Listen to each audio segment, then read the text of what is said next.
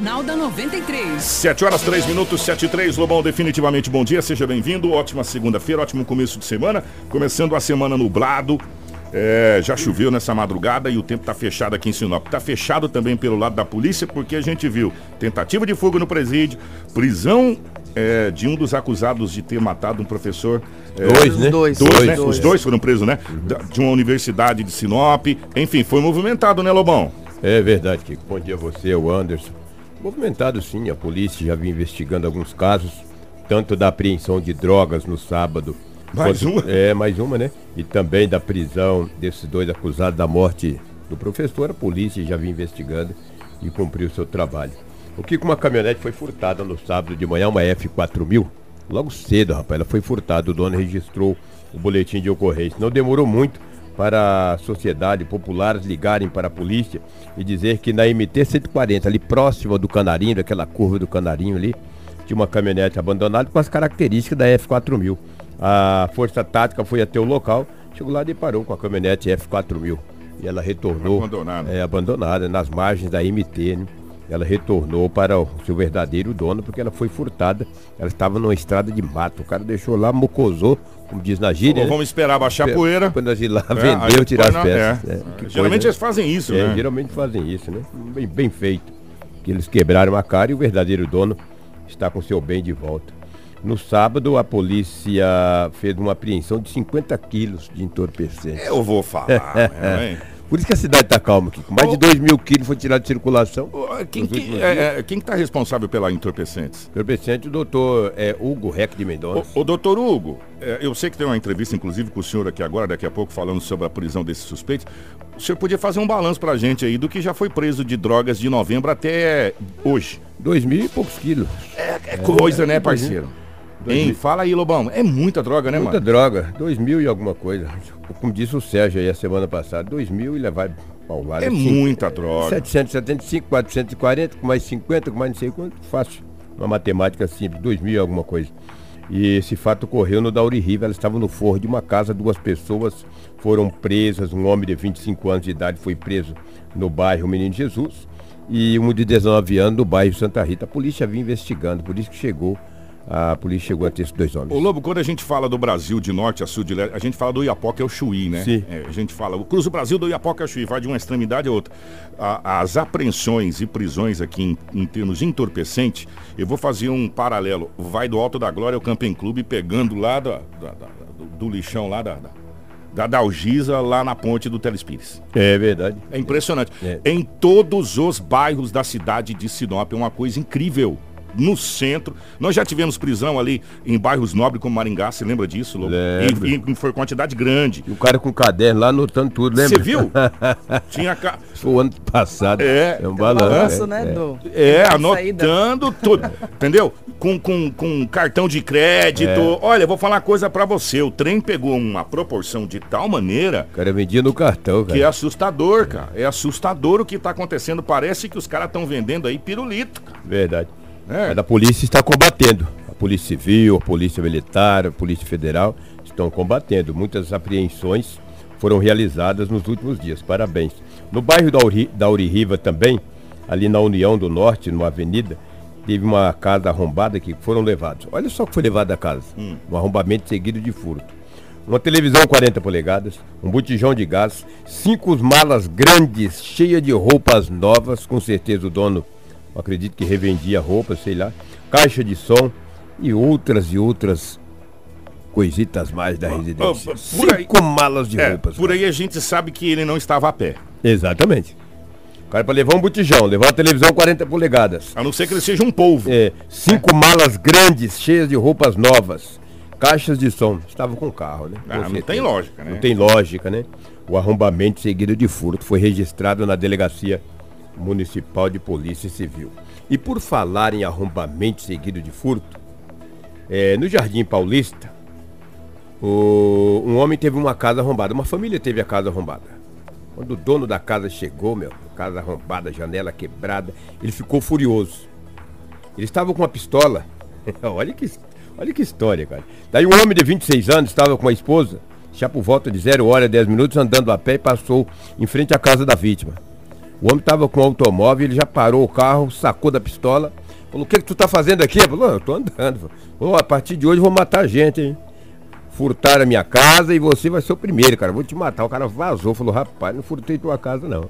O homem com a pistola disse que ia matar gente, estava furioso porque teve a casa arrombada.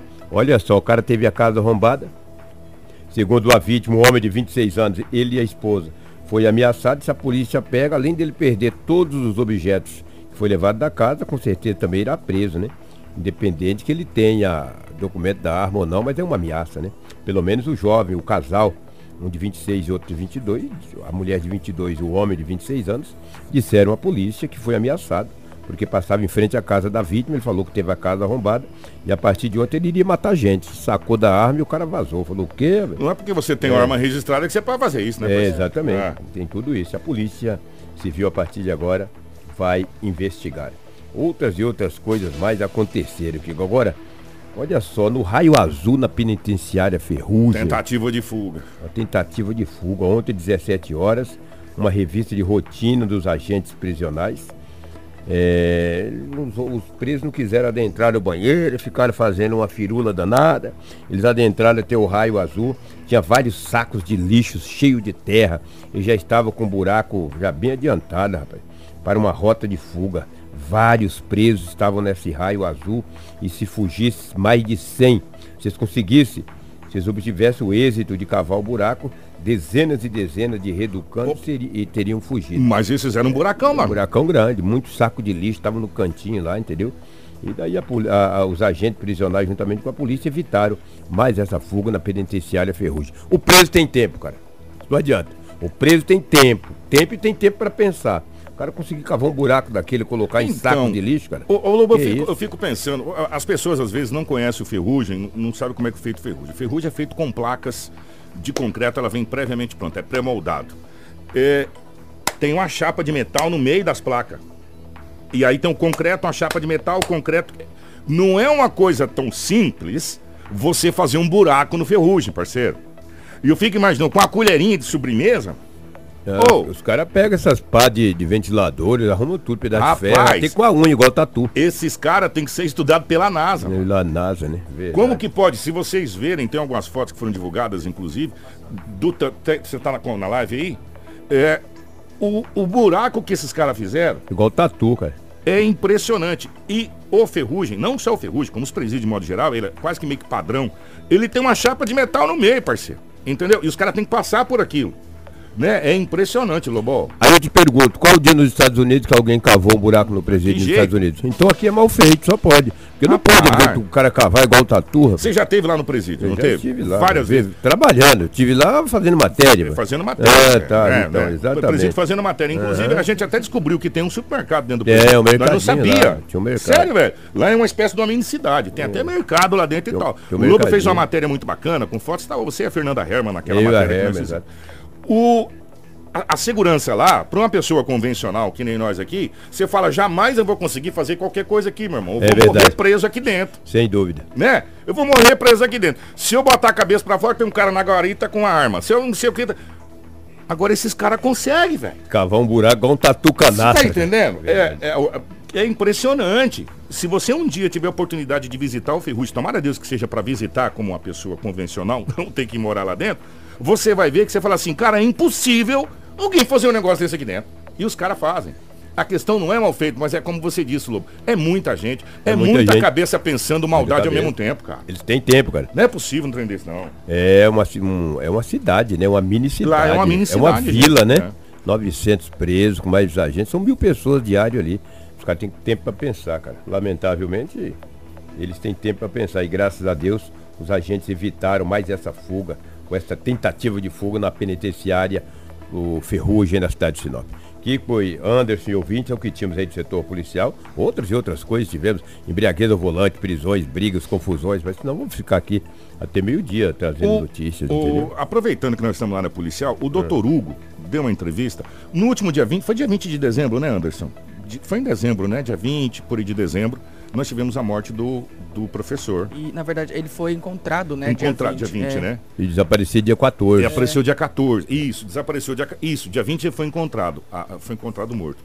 E a polícia começou uma série de investigações. A polícia não para. Gente, aqui, é, às vezes a gente também, a gente é injusto com a polícia. Às vezes a, o depoimento diz o seguinte, eu só ouvi o barulho da moto. E a gente quer que em 24 horas a polícia, pelo barulho da moto, resolva o caso. Não é verdade? E a gente também às vezes comete injustiça. É. Mas a polícia tem todo um processo de investigação, uma linha investigatória, aonde ela vai é, juntando o quebra-cabeça, que isso na realidade é um quebra-cabeça. Você vai juntando as peças, às vezes as peças não se encaixam, demora um pouco mais até você conseguir uhum. encaixar a peça. E nesse caso, do dia 20, vamos colocar do encontrar, né? Do dia 20 de dezembro para agora, não deu um mês, né? Foi menos de um mês. Não, não tem. Não tem um mês. Tempo que foi dia 14 de dezembro, 14, hoje é 7. 7 de... não tem um mês. E a polícia já resolveu o caso. Né? E o doutor Hugo concedeu entrevista, é isso, Anderson? Ele fez uma coletiva explicando aí, porque na verdade, assim, um, um primeiro suspeito foi preso ainda na noite de sexta-feira. No entanto, no sábado de manhã foi divulgado, né, como que eles conseguiram prender, aonde ele estava, e no sábado à noite prenderam um segundo suspeito. No entanto, ainda há aí um adolescente, né, que supostamente está envolvido no crime, que já foi identificado, né, porém ainda está foragido. O delegado fala, ele explica certinho como é que aconteceu isso, o delegado Hugo. É, o corpo da vítima foi localizado no dia 14, a princípio não tinha identificação, ele ficou aguardando no IML do Sorriso, até eventual identificação do corpo. Dali uns dois, três dias, familiares e amigos perceberam o sumiço da vítima. É, nesse meio tempo, eles trocavam mensagens com a pessoa que estava com o celular da vítima, que no caso era o suspeito. Eles passavam pela vítima, respondia com vários erros de português. Isso começou a levantar a suspeita nos familiares e amigos e fizeram um BO de desaparecimento. Então, logo identificaram o corpo da vítima, começamos a, a investigação, né? porque já sabíamos quem que era essa pessoa. E, e aí o, suspeito fugiu com o carro da vítima, com o celular da vítima. É, nós temos imagens dele no pedágio de sorriso, pagando o pedágio. Amigos da vítima é, reconheceram o suspeito, inclusive o vigia do, do condomínio onde a vítima morava. Segundo o pessoal do condomínio, a vítima apresentou ele como sobrinho, ele tinha autorização e passagem livre para entrar e sair do condomínio. Tem imagens dele saindo do condomínio com a vítima na noite do crime. É, ele alega, nega o crime, né? É, a gente tem informações que eles tinham um envolvimento amoroso, tendo em vista que a vítima é homossexual, mas o suspeito está negando tanto o envolvimento quanto o seu autor do homicídio, do latrocínio. Ele só não sabe explicar o porquê motivo que ele fugiu com o carro da vítima, com o celular da vítima, se passando pela vítima, respondendo mensagens da vítima.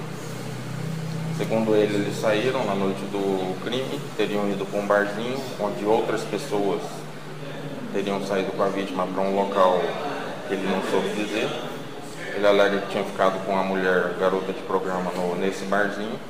Dali algumas horas esses suspeitos teriam retornado, falaram para ele, ó, matamos a vítima, devolver a chave do carro, o celular, e ele, em vez de procurar a polícia, como é o normal de qualquer pessoa que não tem envolvimento com crime, ele resolveu dormir na casa de um parente. Dali dois dias ele retornou no condomínio onde ele tinha entrado ali, furtou vários objetos, é, vendeu esses objetos no meio do caminho, fugiu para Cuiabá, estava no hotel no Trevo do Lagarto ali, escondido, é, inclusive a delegacia de homicídio de Cuiabá estava monitorando ele também, a pedido nosso.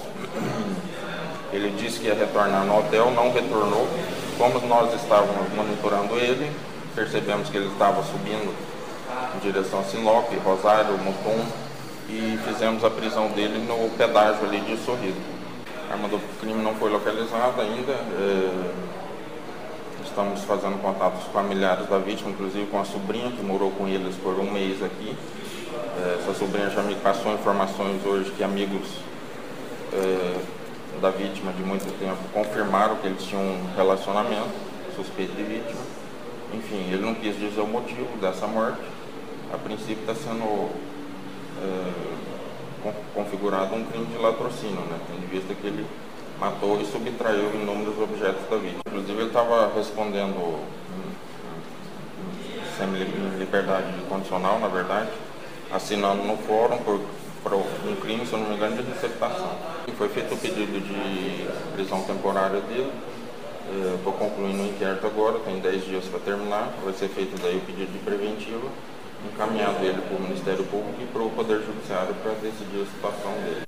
Informação com credibilidade e responsabilidade. Jornal da 93. 7 horas e 19 minutos. Um belo trabalho da polícia. Obrigado ao doutor Hugo. Deixa eu mandar um abraço pro nosso querido amigo Éder Seger. O Éder falou que a, foi o boletim de ocorrência foi registrado no dia 20, né? Isso aconteceu 14 e 15. Só que o BO porque aí teve até todo o reconhecimento, essa situação sim, toda. Sim. O né? boletim foi registrado no dia 20 porque ele foi identificado nesse dia. Até então tinha encontrado o corpo, o corpo. mas estava sem identificação foi pro IML de sorriso e ficou lá, né? Até que então amigos aí foram lá e o reconheceram. Então, com o reconhecimento, faz então-se o boletim, né? De ocorrência. É um abraço pro nosso querido amigo Eder Seger, grande parceiro nosso aí. Obrigado é, pela força aqui junto com a gente no nosso Jornal da 93. É, um ótimo trabalho da polícia. A vítima é Francisco Moacir Pinheiro Garcia, de 53 anos, professor universitário, né? E como disse o doutor, trata-se nesse primeiro momento de latrocínio, porque foi. E ele foi preso, né, é. Kiko, com a caminhonete que estava com as placas adulteradas, né? Exatamente, que era da vítima. Exatamente. E agora, parece que não, né? A gente, depois, quando começa a ouvir uma entrevista com o delegado, né, Lobo? O pessoal aqui já estava monitorando o cara no tribo do Lagarto com a polícia de Cuiabá. Uhum. Quer dizer, meu amigo. É um trabalho em equipe. É um trabalho em conjunto, em equipe. E o serviço de inteligência, que às vezes a gente nem fala aqui é, o serviço de inteligência das polícias, tanto militar, civil quanto federal, é, tem um trabalho extraordinário. Às vezes tem policial que a gente nem fala, não aparece, mas são eles que determinam toda a estratégia. Ó, o lobo tá ali, meu filho, no celular, olhando no celular as mensagens lá da live. O pessoal fica monitorando o lobo. Então, parabéns à polícia por essa. É, por esse importante trabalho e por essa prisão que aconteceu.